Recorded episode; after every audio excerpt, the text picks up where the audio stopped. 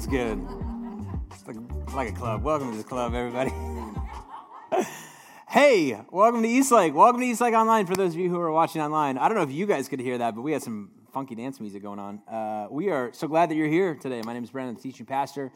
And uh, as you can tell, we've moved down. We were experimenting with a few things. So the last few weeks, I've been preaching up from the higher stage, and it just felt like there was just so much distance between you and I. It was like going to my head. I was like feeling like, oh, I'm so much better than everybody else. And I kept going to Starbucks, ordering drinks, and making them bring it out to my table instead of like going up and grabbing it. So it was affecting me too much. I had to move back down with all of you. So, um, you know, yeah, exactly. Thank you. Yeah.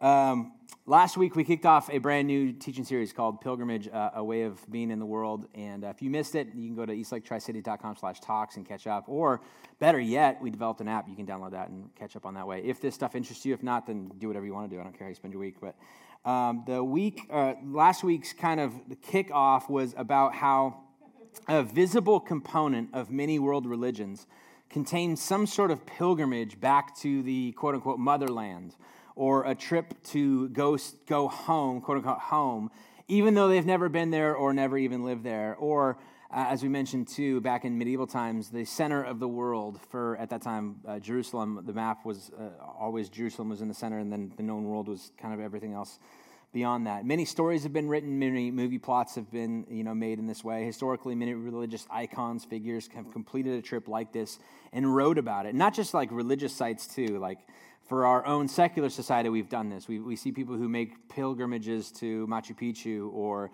uh, places uh, like the pyramids or you know Pacific Crest Trail if you're local or whatever. And what happens is people go on these things, then they write a blog about how they prepared for that trip, what they packed, um, what they saw, and here's some advice on if you're going to go on the same thing. And we highly recommend that you do. It's always highly recommend that you do. Very rarely does somebody go to someplace nice, come back and be like, "Yeah, not worth it. I wouldn't do it." But here's a blog about it anyways everybody has an opinion on what you should do and it's not all that uncommon for us to in, in this period of time like right here like april may right before summer lets out and school's out and all that kind of stuff and people go and begin to do their travels we're doing this planning session right now like many of you like here's where we want to go camping this year. Here's where we want to go visit and here's, here's the places we want to go see. And what happens is we tell somebody in the course of common conversation uh, so this, this summer we're planning on taking the kids to blah blah blah and, and inevitably, their response is, oh, my, if they've been there, they go, oh man, I love it there. Oh, oh, I love it there. You have to go here, right? And as soon as you say it, you have to go here, you have to shop here, you have to make sure you see this, you have to eat this, you have to, you know, they have all of these opinions on, on where this is at. And, and it depends a lot of times on their personality about what they recommend. Oh my God, you have to go hike Camelback. If you're going to, like this last, um, last two, two, weeks ago, we went down on this trip and we stopped in Boise. And so I mentioned to some people, we stopped in Boise and we loved it. It was great. Oh my God, next time you go, you have to hike Camelback. And I'm like, hike Camelback do I though? I mean, like, do I really want to do that or whatever? Uh, or we said, um, yeah, we were doing this Boise trip, and they go, oh my goodness, you have to go take a tour of the Capitol, right? And and that doesn't like excite me. I don't know. Maybe that's just my personality. Or um, and, and, so my advice to you is, is, is if you came up and told me today, you know, we're thinking about taking the kids to Boise this year, I would say, okay, you have to definitely go and see the Idaho Blueprint and Supply Store. We got a picture of it here. It's right over here. You're gonna love this spot. We we went there. It's like the selection was unreal and uh, and uh, you can skip this other one. Skip Hannah's. It's not as good as it sounds, but uh, it was. It's unique. It's fun. It's whatever. And it's not just like historical sites. Some of you will get that joke. You're gonna get it in the car on the way home. You're gonna be like, "Did you see? Did that just say Humping Hannah's at church?" Anyways, uh, it's not historical sites and Instagram worthy photo ops. You can tell again a lot about people based on their recommendations about what they say, what kind of people they are. For instance, when they say, uh, oh my God, you have to eat here, but only for lunch or breakfast, not for dinner. If you want to do dinner, you got to go here, here, here, here. Uh, these are called your foodie friends, and they're by far my favorite. And it's also my dad. This is how my dad operates, right? Uh, no matter where he, has got, and he bought um, a Harley a few years back, maybe seven, ten years ago, something like that. And in the summer, him and my mom always travel around with this group of old people friends. They travel, they just ride their bikes, and they, they're like, "Can you watch my dog for 13 days?" And that's, that's how I know. And then when they come back, I don't get pictures from him of like the Grand Canyon or Mount Rushmore. I get pictures from him of Guy Fieri ate here once and he loved it. That's what I get pictures of. Like all of this, he's definitely the foodie guy in, in this way. Um, and these are uh, like it's good. These are, it's always obscure places too. It's amazing how many places my dad has eaten now. I'll be like some no-name town in Wyoming. He'd be like, "Oh, they got great fries there." You're like, "Great fries in Buffalo, Wyoming? What are you talking about, man?" Um, that's ridiculous. You've never eaten there, and sure enough, he's got a picture on his phone. Has eaten there definitely several times. Um, these uh, it's good it's good to have those kind of people in your life because you can only rely on yelp for so much right? And then there's other people that are, are very different. You you say i'm going to this place and like oh you got to hike this you got to boat this you got to camp here you got to rent paddle boards and go out here. And these are like your rei friends right? They are members and they've shopped there they bought something at rei within the last six months. Um, or uh, people like my aunt sherry. My aunt sherry um, is a retired public school teacher elementary school teacher in tacoma washington and she is notorious not for food places, but any if I ever said any town we're taking the kids to some place, her response is always, "Oh man, they have a great museum there." Always, kids museum or adult museum, museums everywhere. She just loves them, and like museums do nothing for me, right? And so I'm always like, "Yes, but does that museum have a food court? And has my dad ever been there?" Those are the, that's what I kind of, you know, enjoy in that way. So, what we're dealing with when we are experiencing this are value propositions from other people. If you are going there and you have a limited amount of time, here's what you should do. We think this is worth your time. This is worth stopping for. This is worth driving out of the way for. I know that Google Maps has you going this way, but this is only 10 minutes off the road, and we think it's worth the stop. You can't go through this place without stopping and seeing whatever it is. This is worth my time. Is this worth eating at? Is this worth paying an entrance fee for?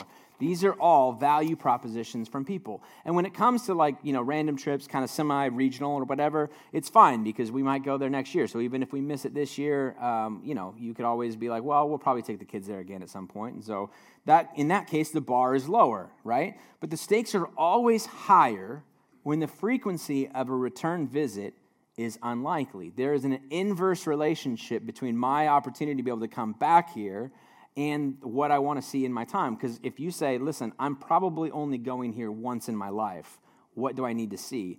That carries more weight. I've been to Scotland once. I'll probably never go back. I mean, I loved it. It was great. It's not like it, it, I didn't hate it, but I just don't know that, like, it's there's just so many places in the world to see, and, and the travel time and the, and the expenses and all that kind of stuff means that might be it for me, right? So, and I'm, I'm, not being sad. It's not. It's whatever. It's just that's how it is. And so when when those things are inversely related, there's so much weight to this sort of question um, that it, it's it's probably like an added pressure in this way. So who I listen to in terms of this is good or this is worth seeing or this is worth your time is absolutely critical.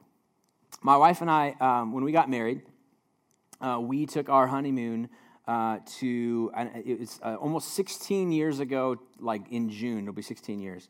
Uh, we, we, uh, uh, we, we took our honeymoon to Honolulu, Hawaii, Oahu, and the island of Oahu. And I don't even want to tell you how young we were. Like Kylie was like almost illegal, that young how, is how old we were. And, and we, not illegal, but close. We went to Hawaii. We didn't, we had like you know, very little money. We were, were uh, uh, had never been there before. This is our first time uh, for either of us to this island and, and doing these sorts of things.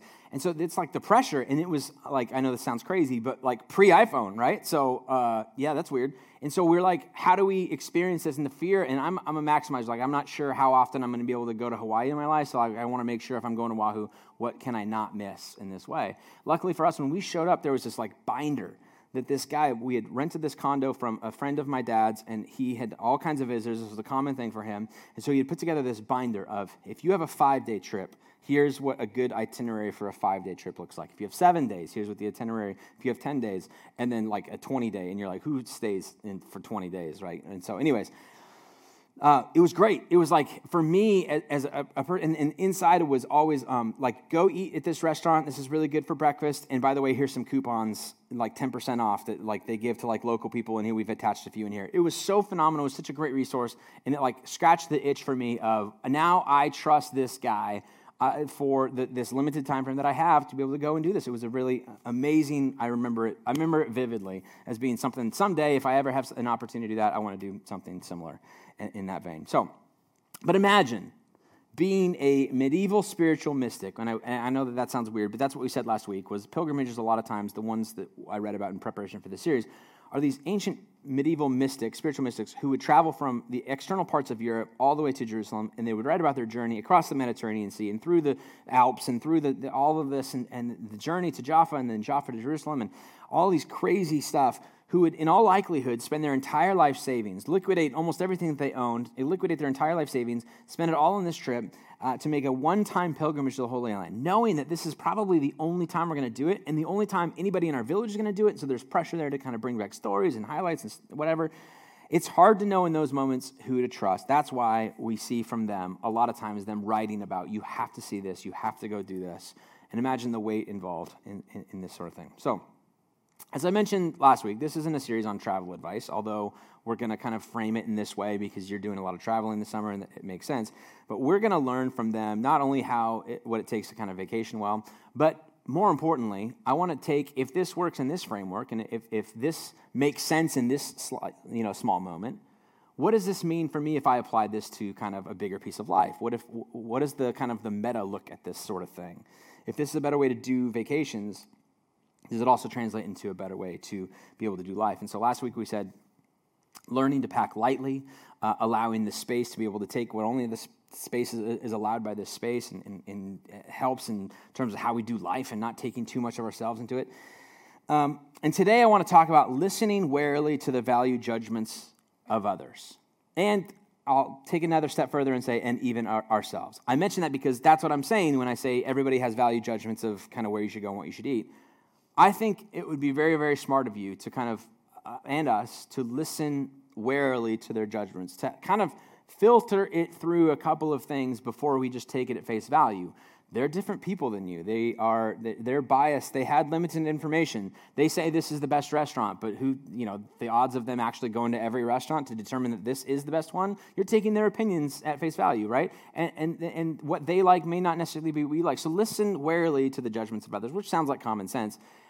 And yet, it, when we say, okay, now we're going to take what it takes to vacation well and, and live well instead, there's a piece of that that internalizes for us of listen warily to the even judgments for ourselves. So, what I want to do is with that in mind, and that seems like very, very simple common sense, we're going to set that aside for a second. We're going to develop another idea that feels unrelated to these two things. And at the very end, I'm going to try and combine these two together and kind of then we'll go off and do our day. So, Set it aside, talk about a develop, but I think related idea. And in order to do that, I want to talk about this idea of displacement. Displacement. If you're taking notes, this is the topic for today or whatever. This idea of displacement. It's a very uh, common theme in terms of it plays out in practical real life. It plays out in scripture, as kind of we're going to tie into in, tie into in, in a moment.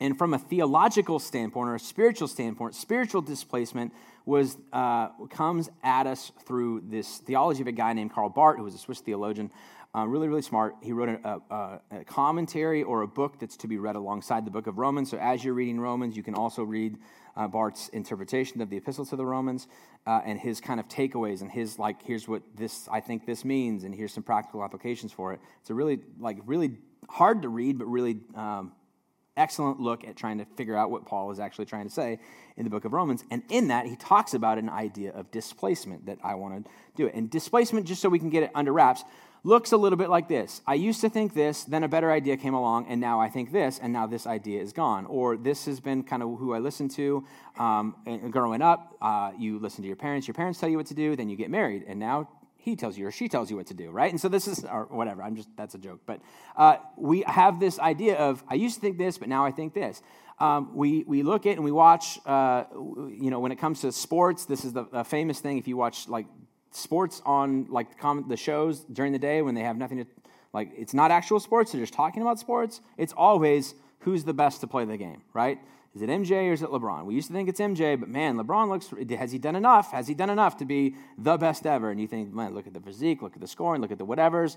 Uh, and then you go yeah but i watched the last dance and i'm just like i don't know how you displace this. And, and right now like immediately i just shut off a bunch of people because you're not sports people. That's fine right? You've done this in your own life in this way You sit around a campfire this, this year, this summer, when you're camping with your family and your extended family, and your sister's in town, your parents are there, and, and you go and you say, I think I found the one. I think I found the one. And your mom's so excited. She's so excited. But you think you found the one? Oh, you found the one. And your skeptic dad's going, Yeah, but that's what you said about the last one, right? And you're like, Well, yeah, but this one's different. This one I really, this is how this has changed and this has been now displaced and, and he's, he's this one's not the one anymore. And i let him know. I sent him a text message that said you've been displaced. No you didn't do that. But you should. That's a really good idea. You've been displaced by something that's a, a little bit different a little bit better. Or uh, we say this if it's not a dating thing perhaps it's a more you know now you're married and now you've got this you're sharing this life together and there's all kinds of conflict that arises when it comes to scheduling and money and kids and blah blah and all the details that works when you combine lives together and you're trying to I'm doing this, but I'm also, you know, I want to live with this person, but I also have like my own individual thing. And, and, so we say, we say things like, you know what? I know it's crazy right now. I know it's life stressful, and, and this is what we fight about, whatever. But um, I really do think life is going to settle down when this takes place, you know, fill in the blank, when the bills get paid off, when the kids are out of school, when uh, work, you know, it's, it's just a busy season right now, but like it's going to be over with. And then what happens is that season gets over with and it's still busy, and so you've just displaced it with something else, and your wife calls it a moving target, and, and it's, it's, never, it's never there. It's, it's this displacement. Something has come in and, and moved it along this way. So, that's what it looks like. We operate, we're familiar with it, even though we've never used that word to describe it we live with this idea of displacement. And when uh, scripture shows up, when we look at, like, uh, when we read Barton, his interpretation of Romans, he talks about this displacement that, that took place, and he looks backwards at what he calls the original displacement. One thing was set up, and then something got kind of got moved.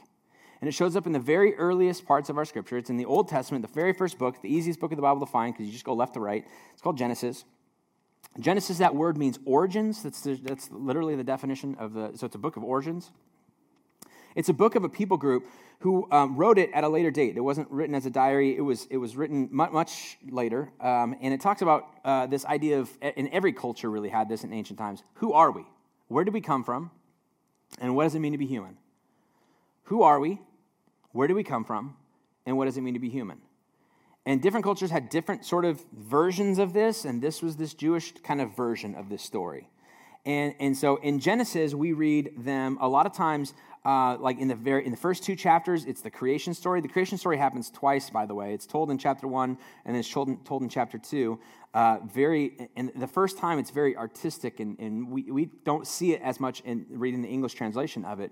But in the original Hebrew language and text, um, the whole thing is a poem in which every successive line that starts is the next successive letter in the alphabet. So it'd be like, you know, A, a, a, sentence that starts with A, a sentence that starts with B, a sentence starts with C. So you would immediately, if you read it in the original, you would see what's going on there. And then in chapter two, it's done. So it's like this, the artistic nature of creation and where we came from. It's very, it's, it's, it's brilliant. Um, and then in chapter three, we get this story, a famous story about a tree and a fruit, oftentimes associated with an apple, although we don't really know, uh, a snake, and the, the, first man and first uh, woman. And so I'm going to skip through the story a little bit just because I'm assuming, even if you're not religious, you know the Adam, you know, and, even the apple story. So, um, and if you don't, then, you know, you can definitely read it for yourself, Genesis chapter 3. But the first, the story starts off in this way. Now, the serpent was more crafty than any of the wild animals the Lord God had made. He said to the woman, Did God really say, You must not eat from any tree in the garden? So, she's going to go on to say he, you know, he, he deceived me and he, he, accused me. He's really just asking questions. This is how, like, this deception in her mind starts. Did he really say that? And what he's really asking is the question is, are you really going to trust his judgment about what is good and what is not good for you? He's challenging an assumption. He's challenging a value judgment. You're operating as if what he said is true for you. But have you thought about what might be true for you may be different than what he think is best for you? I know that he says it's wrong, but do you think it's wrong? Look at this. Immediately, we are put into the scenario of people figuring out for themselves what is right, what is wrong, what is good, and what is bad. This is their way of saying this has been a human problem from the very beginning, from the inception. Creation has just gotten done with. Like, we don't even know how long between him saying everything's very good and then this occurring. But early on, as early as it could be, there has been this internalization of the problem between what is good, what do I think is good, what is right, am I good, am I right, and what is wrong. Now, do you believe, did he really say this, or is this kind of your own thing? The original displacement is setting ourselves up as judges capable of determining good and evil on our own. We've always operated for them as if God, what God said is good and true and right for us. But what if it was this instead? That's the original displacement that is talked about in Barth's work. And listen, as an American, living in a hyper individualized society, this might not even sound like a bad thing, right? We, we pride ourselves on individual rights. This country was founded on the ability to own and operate with private property and be like, this is my place. You can't come on here and do this. And we, we kind of live with this.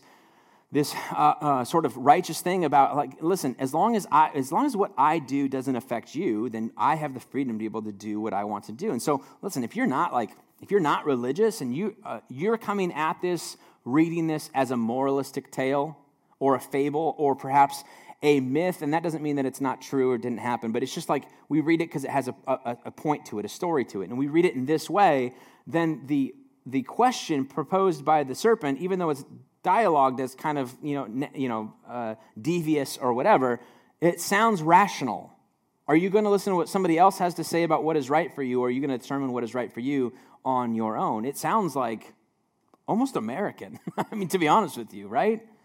Not bad in this way. And, and, listen, if you're not a Christian and, and you're you know still figuring this kind of stuff out and still dealing with spirituality, I'm spiritual, but I don't know what it is, and you you found Eastlake and you felt like this has been a safe enough place to be able to be like, I don't want to like sign off on everything just because I'm here doesn't mean I agree with you. You know, this is uh, and that's listen. We aspire to be a place. We really do where people who you know are not sure what they believe can come and hear at least the way uh, that uh, that Jesus taught how to live, and then you to decide what you want to do with it. And, and there's no there's nothing you have to sign or, or any association in, in, that way that kind of requires you to do that, or you know you got to go, or there's like a countdown clock on the screen, and you've got like three months to figure it out, and then if not, you need to leave. There's nothing like that. We're totally fine with that. Glad that you're here. This is just what's going on. This is the this is the idea. This is what Christianity kind of presents. This is the original displacement, whether you believe it or not. Genesis chapter 3, then, verse, uh, moving forward, skipping a few verses as I mentioned earlier. When the woman saw that the fruit of the tree was good for food, meaning it was beneficial to be able to eat and provide sustenance and nutrients and whatever, it was good for food and pleasing to the eye, it looked good, and also desirable for gaining wisdom. She saw some value in it beyond this. She began to see, yes, my opinion about myself does matter, she took some of it and she ate it. She also gave some to her husband who was with her. That's a note for a little bit later. He's just right beside her watching her. He's going to act like, you know, she came and found me and like drug me into this. No, no, no. He was standing right beside her watching her do this and he ate it. Then the eyes, this is what it says. Then the eyes of both of them were opened. There's an awareness that comes here. There was a, an innocence that is lost they begin to realize what is right and what is wrong, or begin to realize that they are imperfect, or begin to realize that something is not right in this way. Uh, they realize that they were naked. This is their uh, ability to kind of ask this, or this, this idea of, you know, uh, something's not right. Something isn't in this moment the way that it's supposed to be. So they sewed fig leaves together and made coverings for themselves. then the man and his wife heard the sound of the Lord God as he was walking in the garden in the cool of the day, and they hid from the Lord God among the trees of the garden. But the Lord God called to the man, Where are you? He answered, I heard you in the garden. I was afraid because I was naked. So I hid. And he said, Who told you that you were naked? Who told you that this wasn't right? Who told you that there was shame involved in this? Who told you that you're not supposed to be this way? Have you eaten from the tree that I commanded you not to eat from? The man said, the woman you put here with me, right? This is my, this is like, I bring this up every time we do this story because it's like, immediately, it's like, what'd you do? Did you do this? No, the woman, the woman that you, listen, you gave her to me. She did it. You did. It's, this is really between you two. I'm just an innocent bystander here. I'm, I'm the victim here. You made this thing happen. She gave me some fruit from the tree and I ate it. And then the Lord God turned said to the woman, What is this that you've done? And she, what does she say? Like, the serpent, the snake, right? We always externalize the problem. We're always the innocent. There's, we're always the victim. It's somebody else. We externalize the problem. The serpent deceived me, and I ate. Barth sees this as Paul's answer to the question that we all wrestle with every single day What is wrong with the world today? What is wrong with the world today? When you read the paper, when you get you know, your news on Twitter, when you see this happened, oh, last night, can you believe this went down, and blah, blah, blah. And it, it's examples of, of, violence, unjustified violence. Uh, it, there's, there's stuff of, um, you know, people. Um, injustice taking place based on racism or color of skin, or, or, or perhaps it's like this money thing that's involved of, you know, that so and so. Did you know that they got rich and, and then they, they hose their investors and they hose this and it's all, it's, everybody's doing their own thing and what, they, and what they think is right in the world and then it gets exposed and, and then there's a bunch of people who think it's not right and then when you call them on the carpet, here's the problem with the world uh, in, in today's society. He goes this Our self made throne where we sit and judge others in order to shore up a restless need to, provide it proves our own righteousness. We're so obsessed with setting ourselves up to be able to prove our own righteousness, righteousness that, and, and prove that we're okay and we're good. That makes us think this For where does our judgment always lead? To the place where we pronounce ourselves innocent. That is how we live. Listen, you hear about all these people who get called to the carpet for doing something, and the immediate thing is, no, no, no, no, no, no. No, no. The woman that you gave, no, the snake, no, this, that, and the other thing. No, I was forced here. It was this, it was that. We defer, we, we, we always claim innocence in this way we, we, because we've set ourselves up at the value judgment. What, what do we think is right? What do we think is good? What do we think is valuable? What do we think is? And we, we externalize the problem instead of looking at ourselves.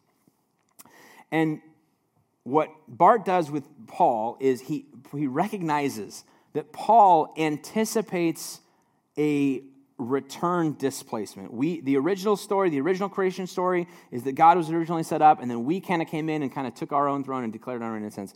And he anticipates this, this idea of, uh, of a, new displacement, a place that goes back to this. He, he talks about it in, very famously in Romans chapter 8. This creation is groaning, right?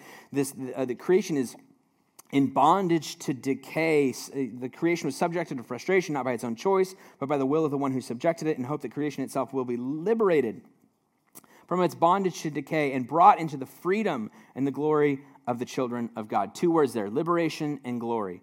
Uh, and excuse me, and freedom. Liberation and freedom. He associates this reversal of uh, displacement that eventually we do not get to be our own judge. We, we, we wanted to become our own judge because we thought that would be liberating and that would be true freedom for us to be able to determine what is right and good for ourselves. And what he's saying is, no, no, no, it's, it's actually not. We, we, then we find ourselves wrestling and struggling with our own sense of self worth and asking ourselves constantly this question Am I doing enough? Am I good enough? Am I good enough? Am I good enough? And he says, eventually this whole thing is going to be set right.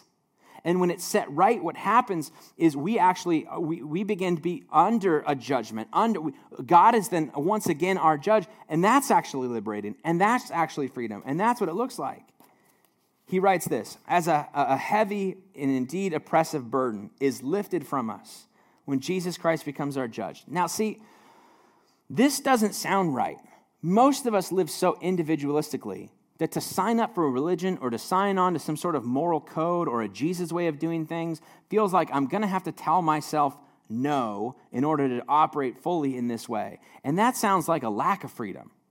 And what he's saying is, no, no, no, this is the most freeing thing possible. When Jesus, when God becomes our judge, when we determine what is right, not based on what we think is right, but when he says is right, he says that's the most liberating and freeing thing possible. It is a heavy constraint always to have to be convincing ourselves that we are innocent.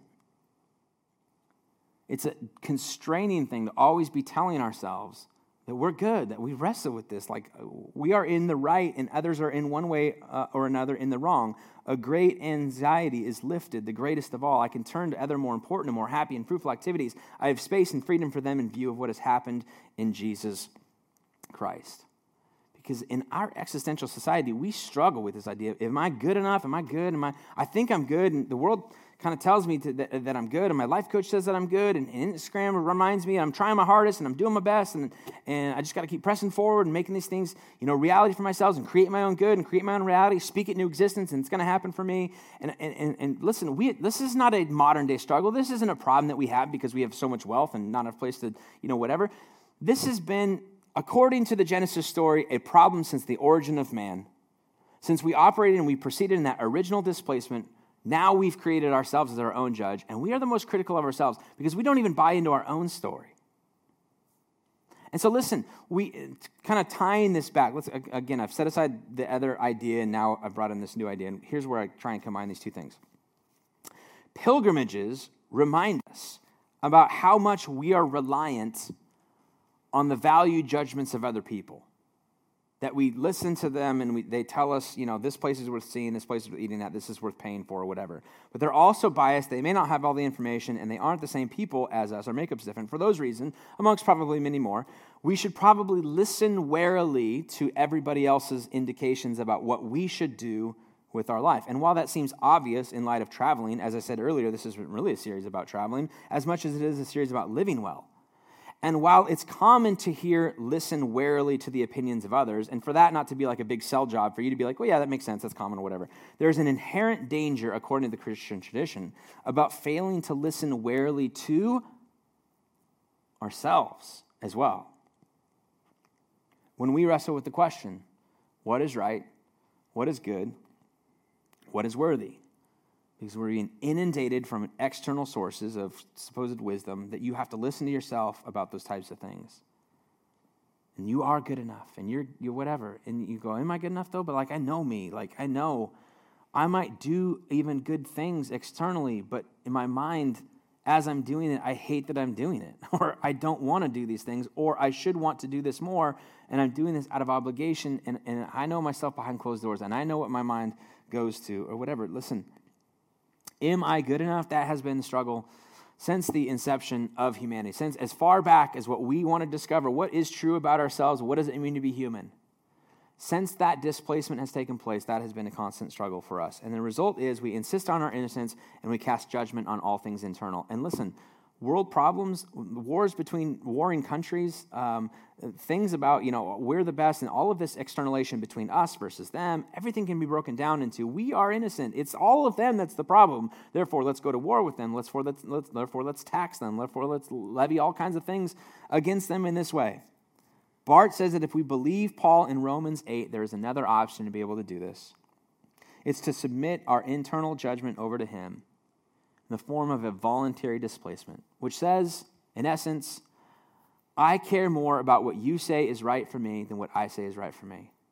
I, I care more about what you say about me than what I have to say about myself. That's not to say that self worth isn't doesn't have a component to play, and that you should, you should you know do the whole John Calvin, I'm a worm and I'm, I'm the worst thing ever. But it's, God, I'm going to listen to you more than I listen to myself. I listen warily to the judgments of others when it comes to travel. But when it comes to life, I need to listen a little bit warily to even what I tell myself about this and to trust that what you have to say about me is true. Because when we read this text, when we read this and we wrestle with this, what we realize is there's messages in here about how God loved us so much, he sent the world, he sent his son into the world to die for us. That we were created in his image. Over and over embedded in scripture is you are worthy, you're enough, you are this. And that's not me saying to you, don't worry, guys, you're enough.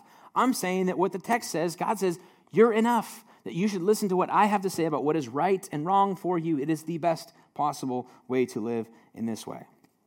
And according to Paul, in, in, another spot, he's like, eventually every knee will bow and every tongue will confess that Jesus Christ is Lord. Like this displacement is coming, whether you like it or not. And that is, please do not interpret that as a threat. I'm just saying that that's what Paul says is our future.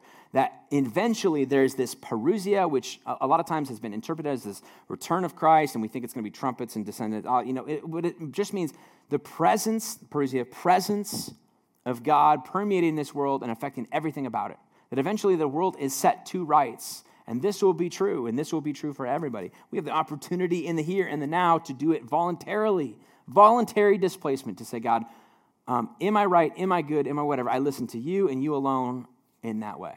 I listen warily to myself in these moments because I just know my shortcomings in this way. So, practically speaking, this summer, you're going to have an opportunity when somebody tells you, oh, you're going to such and such a place? Oh my gosh, that place is my favorite. You have to eat here, go here, do this, whatever.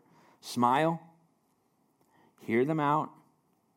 They may have some good advice, but listen warily and then do the same thing within yourself as you begin to wrestle with your own bouts of self righteousness.